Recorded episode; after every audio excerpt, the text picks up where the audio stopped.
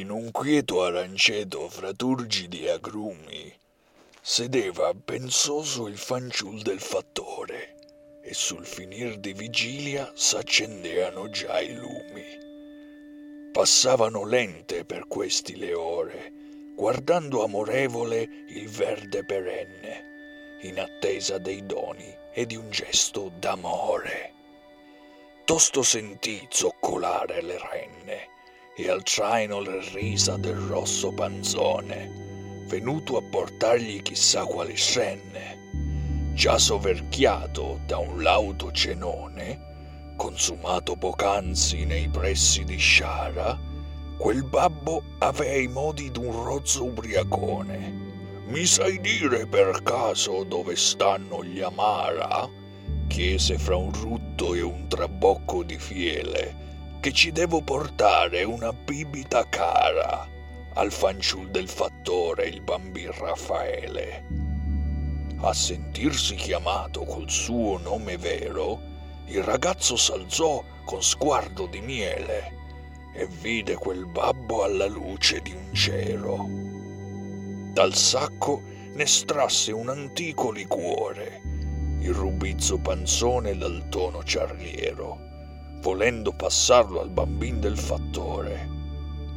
Di colpo l'amara ritrasse le mani, schifato dal dono del rosso latore. Un liquido orrendo vituperio dei sani sciabordava nel vetro come buia caverna, buono solo pei sabba e pei riti pagani. Ma che mi portasti ubriaconda taverna? Al palato più fine della Sicilia orientale ci recasti per dono una brocca d'averna. Rimaseci amara, si capisce, assai male, e in un lampo imbracciava già l'arma dal fianco, soltanto per caso caricata col sale.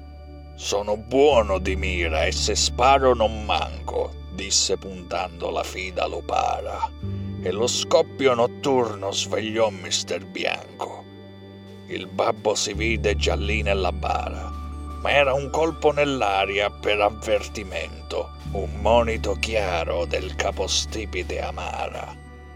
Di tornare mai più non aver l'ardimento, sbraitò inferocito Raffael furibondo. Che se noi cabasisi ti sparo, sta attento. E da allora fu così che in quel pezzo di mondo non si fanno i regali per il dì di Natale se non le bottiglie di un liquore rotondo che delle arance rosse ha il sapore speciale. E ascoltatemi a me, che so Don Raffaele, regalatelo anche voi, se no finisce male.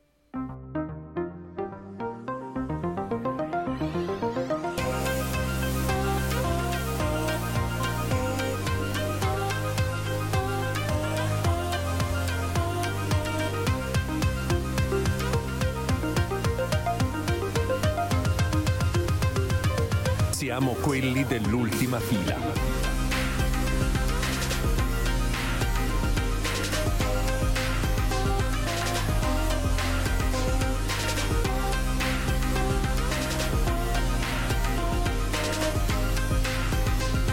Siamo quelli dell'ultima fila.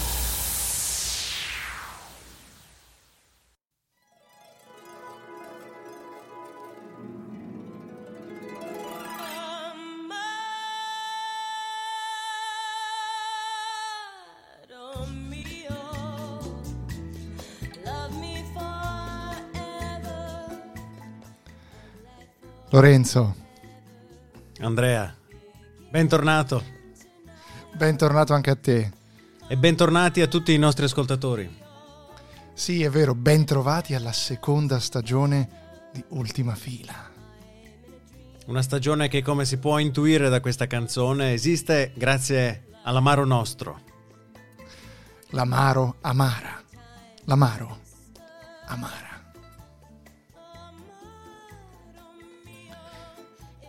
Visto che noi non vogliamo far pensare ai nostri ascoltatori che questo sia ora diventato un podcast pieno di sponsor e pieno di marchette, diciamo tranquillamente, riveliamo subito che l'Amaro Amara è il nostro sponsor solo perché è vero che è buono.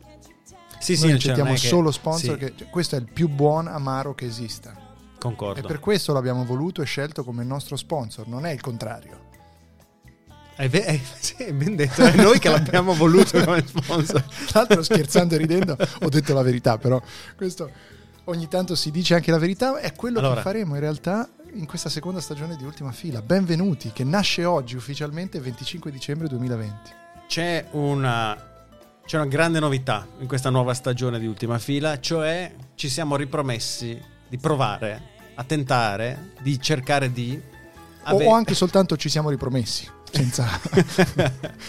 di avere un tema da trattare in ogni puntata, quindi non di degenerare come nostro solito rimbalzando da un argomento all'altro, ma rimanere fissi su un argomento. E abbiamo un argomento per questo Natale, che è un argomento che in questi giorni sta caro a moltissimi tra noi. Esatto. Cioè la condizione umana, la condizione spirituale, la condizione sociale di chi vive da solo. E per necessità, ma anche e soprattutto per scelta. E attenzione, non il single. Cioè perché uno può anche essere una relazione, a parte Lorenzo, ma uno può anche essere una relazione, scusa, e comunque decidere di vivere da solo. E ve ne parliamo con questa introduzione, iniziamo anzi a parlarvene con questa introduzione a cura mia e della professoressa Manuela Verducci. Amaro mio. Benvenuta nella seconda stagione di Ultima Fila, Manuela Verducci. Ah, non me l'aspettavo. No, non te l'aspettavi, vero? Non hai visto Non tirare fuori un l'aspettavo, cellulare, premere l'aspettavo. l'applicazione per registrazione. Siamo qua, sentite che siamo all'aperto, sentite i rumori della città, sentite il rumore di un semaforo che è appena diventato verde e mentre cerchiamo di non farci investire, Una città viva, una città dove... sì, soprattutto in questi periodi di questo tempo, Io sono, sono in una fase di denial allucinante, sto facendo finta che niente sia mai accaduto. Cioè Per quanto fai mi finta che non sia riguarda. esistita la pandemia. Esatto, esatto. Stamattina ho avuto veramente una incredibile perché sono passata da Dussman, che era la libreria gigante enorme, e lì dentro è come se non fosse mai successo niente, ovviamente. Perché le librerie qua sono aperte. Le librerie sono aperte civile. in questo paese civile. E E bello, mi piace quando prendiamo questo, Questo subito, questi italiani Eh all'estero. sì, italiani vanno all'estero. peraltro a Berlino con panettone. 2B. No, sì, tra è l'altro. chiuso. No, ma come è chiuso? Che ricordiamo ai nostri ascoltatori, qui è dove, No, non è chiuso. qui è è dove chiuso. abbiamo fatto quella puntata storica, io e te, Lorenzo Ah, Paletti, sì, grandissima serata. Mangiando pizza. Grandissima Eh, serata. I panettoni bella. ci sono, quindi era prima di andare a prendere i panettoni. Io però volevo rendere dotti. i Io sono team. Pandoro comunque. Questo è Team Pandoro? No, Team Pandoro, cazzo. Comunque, al- Sì. lasciamo- passiamoci sopra. Mm. Ci siamo scagliati Sì, contro la dittatura delle famiglie.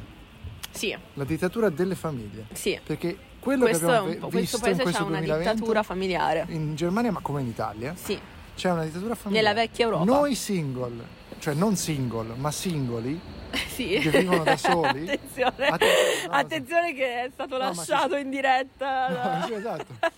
No, no, dalla no. Carolina Sbrovodova. Sbro- Sbovodova, Sbovodova, 692, parte del cognome. Non siamo considerati. No, sì, esatto. Racconta la tua storia se vuoi.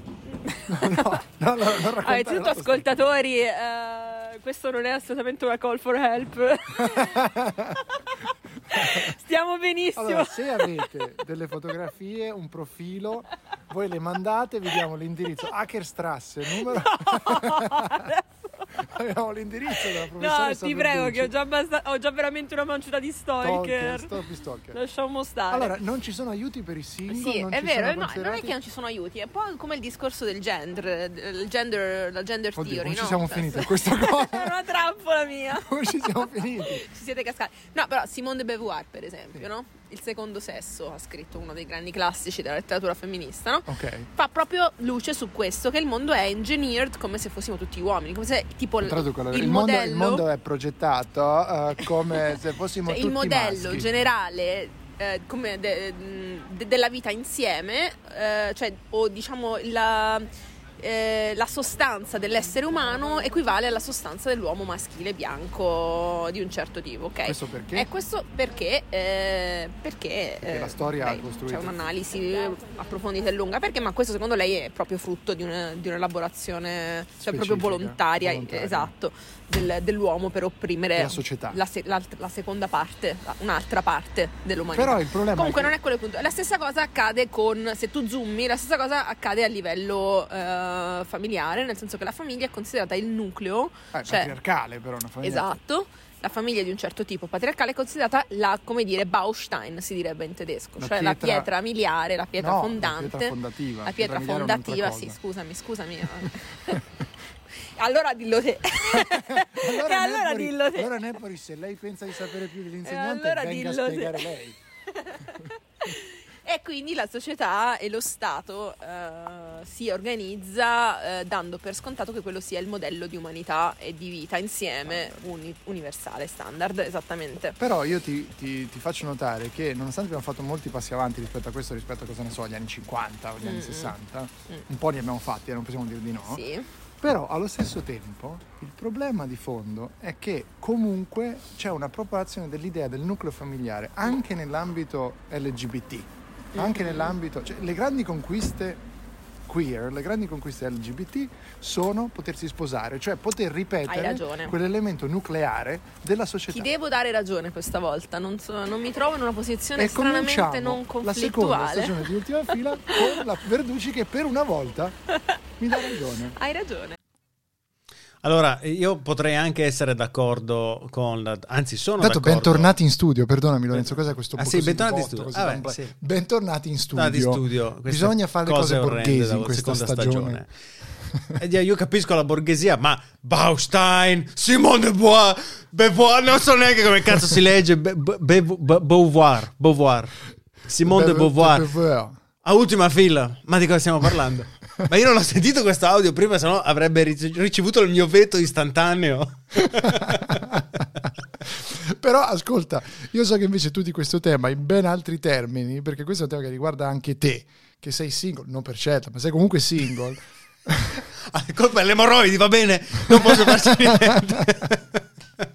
tu hai parlato di questo anche col tuo barbiere o comunque con gli avventori scusa danno anche con il tuo barbiere o con comunque gli avventori del tuo No, perché adesso chiediamo ai nostri barberia. ascoltatori di... Io perché io sono appena uscito dal mio barbiere e si parlava appunto di queste di limitazioni. Simone de no? Beauvoir E del fatto che uno che è solo è solo e non può andare a vedere nessuno se non la propria famiglia che magari non ha o che magari gli sta O pure anche un po' sul cazzo, ecco diciamo Eh, e però dic- diceva un altro avventore presente in maniera illegale all'interno degli stessi ambienti nei quali io mi trovavo, sosteneva, in Brescia ricordiamo in Brescia almeno l'indirizzo del mio barbiere non lo sai, No. sosteneva eh, che in realtà si- sia possibile andare a trovare sia i parenti sia gli amici, che il che sarebbe notevole, per cui io posso andare a casa di amici con la mia compagna che non ho e i due figli minorenni che non ho.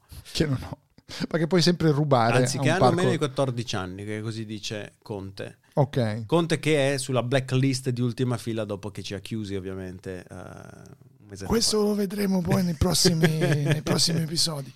Comunque, qual è la questione fondamentale italiana? Perché io non la so. Cioè, si può o non si può andare dagli amici? Cioè, parrebbe di sì, parrebbe di no? Stando a quello capito. che diceva questo, questo avventore sconosciuto, sì, ma non mi, non mi fiderei più autorevole del Presidente del Consiglio, suppongo. Ma la domanda non è quello che si può fare stando alla legge, la domanda è quello che si dovrebbe fare stando alla morale. E soprattutto... Eh, e poi si lamenta della professoressa Verducci. No, il problema è, è- il rischio a cui si, si pongono i propri, i propri cari, no? perché mia mamma no- no- non ha mai detto esplicitamente se non viene Natale ti ammazzo, ma, ma lo ha pensato eh, e anche, ho, ho già visto peraltro anche il, il nuovo testamento nel quale io sparisco eh, dal, dal documento nel caso di mia assenza in periodo Però- natalizio.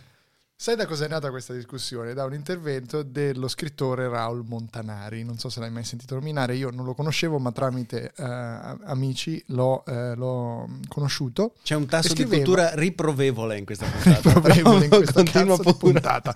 Continuiamo, continuiamo. Non vi preoccupate, ascoltatori, si tornerà presto Aspetta, cazzo, culo, cacciara. scorregge! Ecco, così abbiamo... Esatto.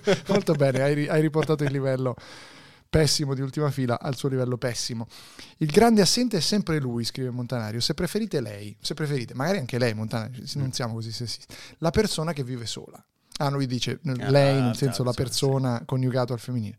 Secondo l'Istat, il 33% della popolazione italiana è fatto di famiglie composte da una sola persona. A Milano pare che il numero sia intorno al 50%. Sono, siamo una minoranza ma molto consistente. Eppure ce la fanno pagare in tutti i modi questa solitudine, come se fosse un lusso o un vizio. Le esenzioni fiscali sono regolarmente dedicate alle famiglie con più persone. Al supermercato, al supermercato le confezioni non sono mai pensate per i single, quindi anche lo spreco che c'è nella, è nella vero, vita del... è verissimo. Eh, È verissimo, è verissimo. Quando sei solo, sei, sprechi tantissimo e ti senti in colpa.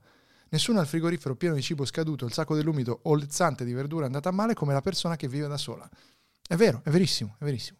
Nella colata insopportabile di melassa festaiola mancata che stiamo ascoltando e vedendo in questi giorni, nei balbettamenti dei politici, come nelle immagini oleografiche, nelle musiche carezzevoli degli spot, la famiglia è invariabilmente un lui, una lei, dei figli. Applausi al dottor Montanari. Applauso al dottor Montanari, concordo al 300%. Pensa che la mia azienda ha, un ha introdotto un nuovo sistema di welfare due anni fa, ehm, proprio nel periodo in cui io stavo valutando di riscrivermi all'università per prendere una laurea in matematica. Scu- Scusami se ti interrompo, però ho visto il commento più bello. Il Papa ha detto per questo Natale sobrietà e grazie al cazzo. Questo è un commento a quello che ho appena letto. Fate voi, fate voi. E ha inserito questo meccanismo di welfare che eh, dava tutta una serie di facilitazioni, eh, nessuna pensata per i single. Per esempio c'era uno sconto eh, sulle rate, no, la- il lavoro ti paga un tot percentuale sulle rate universitarie, eh, per i tuoi figli però, oppure per i tuoi nipoti, ma non per te. Sì, sì. Ma perché non per me? Incredibile, incredibile. Eh, io lo paragono al fatto che chi fuma, e quindi si fa già del male, Mhm. ha la pausa sigaretta. E chi non fuma non può fare la pausa sigaretta. Cioè, ci pensi di per sé, è un po' la stessa cosa, no? Cioè tu, tu puoi fare la pausa sigaretta se fumi, cioè fai una cosa sbagliata, ti concediamo anche di fare una pausa perché ne hai bisogno, perché sei un povero drogato di sigaretta. Se non fumi, continui a lavorare e non puoi andare ogni ora 5 minuti a fare un cazzo fondamentalmente, perché la pausa sigaretta, sigaretta lo sappiamo benissimo che è fare un cazzo. Vabbè, una pausa, insomma, anche con tutto il rispetto dei sigarettai, cioè ci sta. Vabbè, ma nel, Sì, nell'ambito... no, allora uno può Capisci? non concordare sull'esistenza della pausa della sigaretta, ma non può additare la pausa sigaretta di essere non fare un cazzo perché è una pausa. Questo. Esatto, hai se vogliamo proprio essere precisi, mamma mia che punta il cazzo Lorenzo. Comunque, detto questo, la pausa sigaretta è, è come le- le- gli sgravi per le famiglie e non per i single. Perché lo dico? Mm. Perché chi si è messo sulle spalle il peso di una famiglia, poverino. Cioè, capito? Il concetto è anche quello. Allora, No, sei causa del tuo mal, piangi te stesso. Sto esagerando un pochino questa, questa, questa deriva. no, però è indubbio che avere una famiglia eh, richieda un impegno in termini temporali ed economici importantissimi. Capisco il venire incontro, però eh, oh, sarà un first world problem, ma come dici tu già basta guardare le, le dosi, ma pensa anche solo un viaggio, no? pensa che solo un viaggio, io voglio andare eh, da qualche parte, se sono solo eh, mi devo prendere una doppia uso singolo nell'80% dei casi, che mi costa poco meno di una doppia, se fossi in, in compagnia pagherei tutto la metà. Sono... I viaggi sono un'altra cosa assolutamente eh, in cui hai, hai ragione al 100%, ma non solo, perché chi vive solo si presuppone che stia Mhm. facendo qualcosa di sbagliato, soprattutto se è in una relazione. Cioè, in ogni caso, lo, lo vivo in prima persona, se sei in una relazione, ma decidi comunque di continuare a vivere da solo, Mhm. ti verrà comunque detto o ti verrà comunque fatto capire che non è una cosa seria finché non ti metti nella condizione sbagliata, sinceramente, di dover andare a vivere insieme. E perché vai a vivere insieme? Non perché davvero vuoi vivere insieme, molte persone lo fanno, eh, cioè, la- mettiamo in chiaro, qui si rispetta tantissimo chi non vuole vivere da solo, chi vuole la famiglia, poi se hai una villa e ti puoi godere di tutti gli spazi che vuoi, come una minoranza della popolazione, tanto meglio. Ma in come una maggioranza degli ascoltatori di ultima fila, perché abbiamo visto i dati a- esatto, riguardo dell'Iban. Esatto. Quindi, capito, è pura distorsione mentale questa, cioè la gente deve a- a- incana- incasellarti in una, in una, ovviamente in un ruolo sociale che possa non spaventare, no? che possa essere ovviamente anche facilmente controllabile. Se invece sei in una relazione, ma comunque vuoi rimanere libero di avere il tuo spazio e vivere in due posti separati, anche quando la relazione la consideri importante, ma metti anche che ti sposi, non sto dicendo che ti sposi, ma vivi, non puoi, non puoi, cioè per sposarsi significa dover comunque eh, condividere il talamo. È follia, È follia. Fateci sapere. Io sono andato, ho convissuto solo una volta con, con un altro essere vivente e, e siamo andati a convivere non Ed era una pianta. No, era la mia ex e siamo andati a convivere non perché volessimo uni- convivere come coppia, no? Dire, mettiamo il sigillo alla coppia, ma perché andiamo fuori dalle palle dai nostri genitori, insieme possiamo spendere molto meno che non da soli. Cioè Capisci? è una C'è questo meccanismo. economica. Tra l'altro, no? questo meccanismo è eh, la tomba, si dice i figli, sono, che, che il matrimonio, la tomba dell'amore, no? No, non è il matrimonio, si può andare a vivere insieme forzatamente non perché si vuole, ma perché si spende meno. Questa è la, è la cosa. Ovviamente non ci si può permettere tutti di rimanere singoli, sarebbe bello avere due, due appartamenti. Sai che Mario Monicelli, se non ricordo male, fino a 90 anni, nonostante si fosse sposato, poi eh, successivamente con una donna tra l'altro molto più giovane, continuava a vivere da solo nel suo appartamento. Monicelli numero uno. Difatti con la ragazza con cui poi sono uscito dopo la mia ex, eh, anche lei usciva da una lunghissima convivenza Con eh, Mario Monicelli. con Mario Monicelli, era lei era molto più giovane, infatti, come dicevi tu.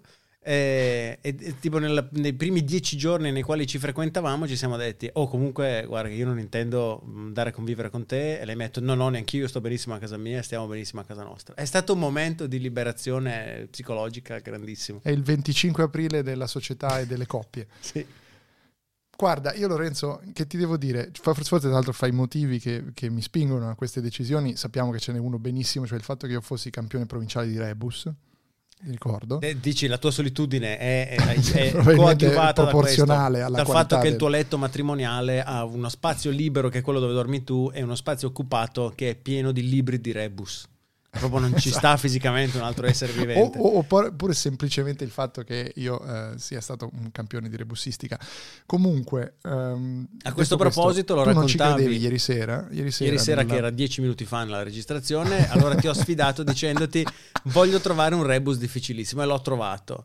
Ed è un rebus, adesso tra un attimo descriveremo insieme l'immagine, eh, ma a dimostrazione del fatto che è difficilissimo, ci sono solo due Mhm. lettere nel, nel disegno attaccate, ricordiamo. e ci dice rebus frase composto da parole 5, 5, 3, 3, 1, 6, 2, 2, 7. Mhm. Allora, Andrea, vuoi descriverci tu l'immagine il cui rebus andrai ora a risolvere? Sì, sì, sì. Allora, l'immagine c'è chiaramente dei tornanti di montagna. Mhm, corretto. eh, assolutamente insicuri perché non vi sono dei, dei, mm, Guardrail. dei paracarri, come si chiama, dei guardrail. e eh, c'è una- un'automobile, Mhm, cabriolet, che sta perdendo la capote. mhm. Quindi e, ca- cos'è? e- e cadendo E da- cade, cade, tra l'altro guidata da nessuno, dal dirupo, esatto, priva di... cade dal dirupo priva di conducente su due tende, provocando probabilmente morte e sconcerto soprattutto fra i due personaggi che si allontanano velocemente dalla scena del delitto. E l'unico oggetto che viene indicato come eh, importante per il rebus è questa macchina che vola. Quindi io direi adesso... E le due lettere più o che meno- sono indicate sulla macchina sono D di Domodossola e E di Ermenegildo. Mhm. Qui è, una- è un'auto intanto, quindi facciamo così, aspetta. Mhm. Parta il tempo. Parte il tempo, eh, ok. Quindi allora, eh, prendi il tempo, vediamo quanto ci metto. Allora, Vai.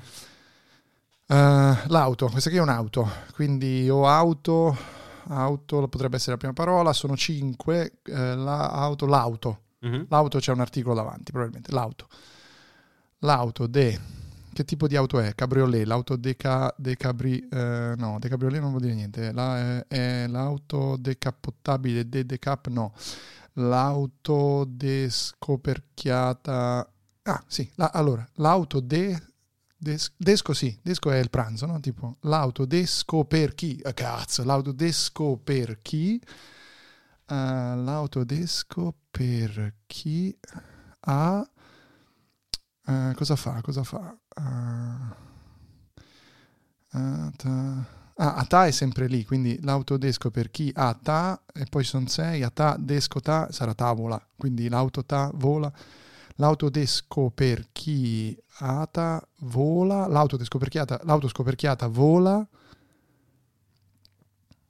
su tende sarebbe, o vola, vola sì, perché ovviamente c'è anche il riflessivo vola sì, su tende, intende, intende potrebbe essere l'ultima, per chi ha a tavola, l'autodesco per chi a tavola, intende.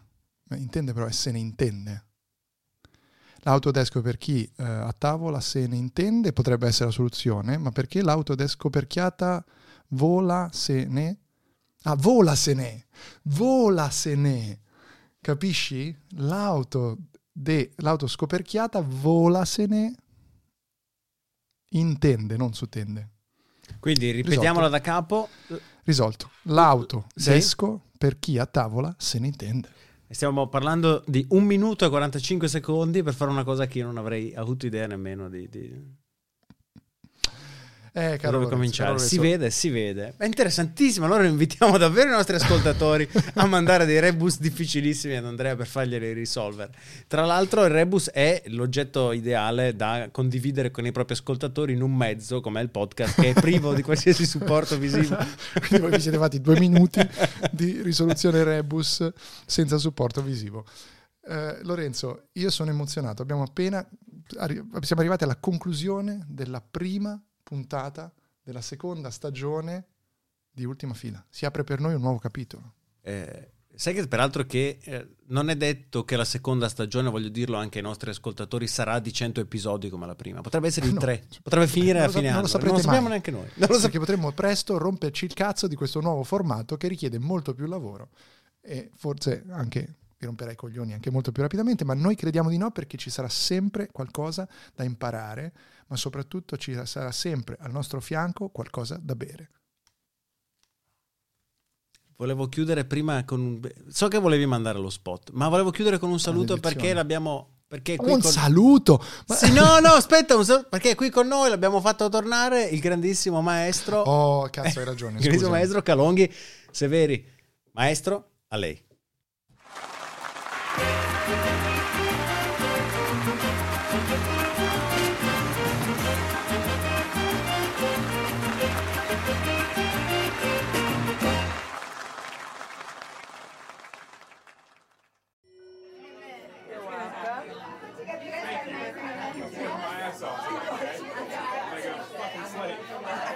didn't come out here to work, and I did, so I'm tired. Natali come questo potrebbero essere presto un ricordo lontano. Questo Natale, a tavola con te, non ci saranno i tuoi parenti anglosassoni. E questa è già un'ottima notizia, ma puoi rendere questo Natale ancora migliore. Come? Ah, con una bottiglia di Amaro Amaro, di Amaro Vero, di Amaro Amara, tutta per te. Con il potere conferitogli dalle arance rosse di Sicilia, Amaro Amara ti farà amare il mare e l'aroma d'amore morirà d'amaro a Roma. E quando alle 2 di pomeriggio del 25 dicembre sarai troppo sbronzo per fare una FaceTime ai tuoi cari, ricorda, Amaro Amara ha la giusta quantità di alcol e zuccheri per evitarti il fastidioso dopo sbronza. Amaro Amara, l'amaro di ultima fila. Un liquido orrendo, vituperio, vituperio, o come cazzo si dice. cazzo, mi sono perso su vituperio, vituperio, vituperio.